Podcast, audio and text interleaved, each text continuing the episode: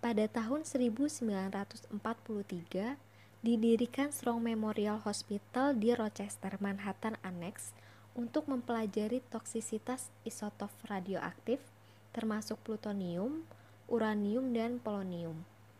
Para ilmuwan saat itu setuju bahwa eksperimen tersebut mampu memajukan bidang fisika nuklir serta menambah wawasan mengenai batas kuantitatif unsur tersebut pada tubuh manusia tanpa memperhatikan masalah bioetika yang telah dilanggar. Eksperimen tersebut dilakukan dengan sangat rahasia karena sedang terjadi perang dingin dan sifat eksperimen yang sangat kontroversial. Saat itu plutonium dan uranium diklasifikasikan hanya sebagai kode dan tidak diketahui rantai komando yang menjaga kerahasiaan.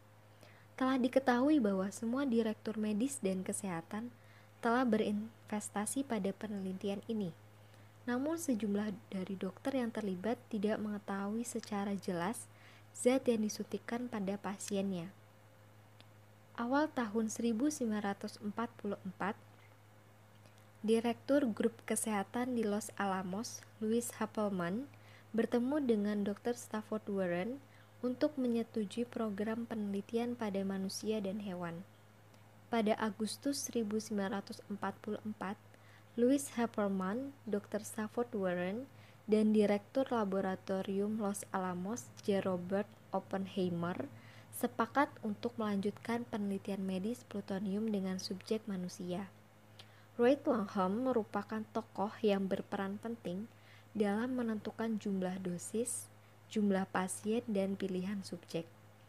Ia pertama kali ditempatkan di Chicago Med Lab, lalu dipindahkan ke Los Alamos sebagai ahli kimia analitik. Ia yang menangani pemeriksaan sampel dari Rochester dan Oak Ridge. Joseph Hamilton melakukan studi pelacakan toksisitas plutonium pada tikus di Universitas California, dia menemukan bahwa kontaminasi aliran darah menjadi sangat berbahaya. Sedangkan Robert Stone memegang kendali paralel Laboratorium Med Universitas Chicago yang terdapat tiga pasien dengan perawatan plutonium. Dr. Samuel West adalah dokter penyidik utama divisi masalah khusus di Universitas Rochester Manhattan Annex dan mengawasi bangsal yang terdiri dari dua tempat tidur yang dipisahkan dari rumah sakit Strong Memorial. Pada April 1947, Komisi Energi Atom merekomendasikan bahwa eksperimen tersebut disembunyikan karena akan menimbulkan opini publik yang buruk atau menjadi tuntutan hukum.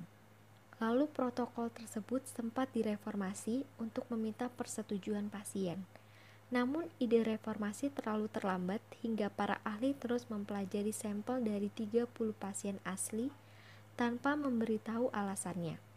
Sehingga hanya ada satu pasien plutonium yang menandatangani formulir persetujuan.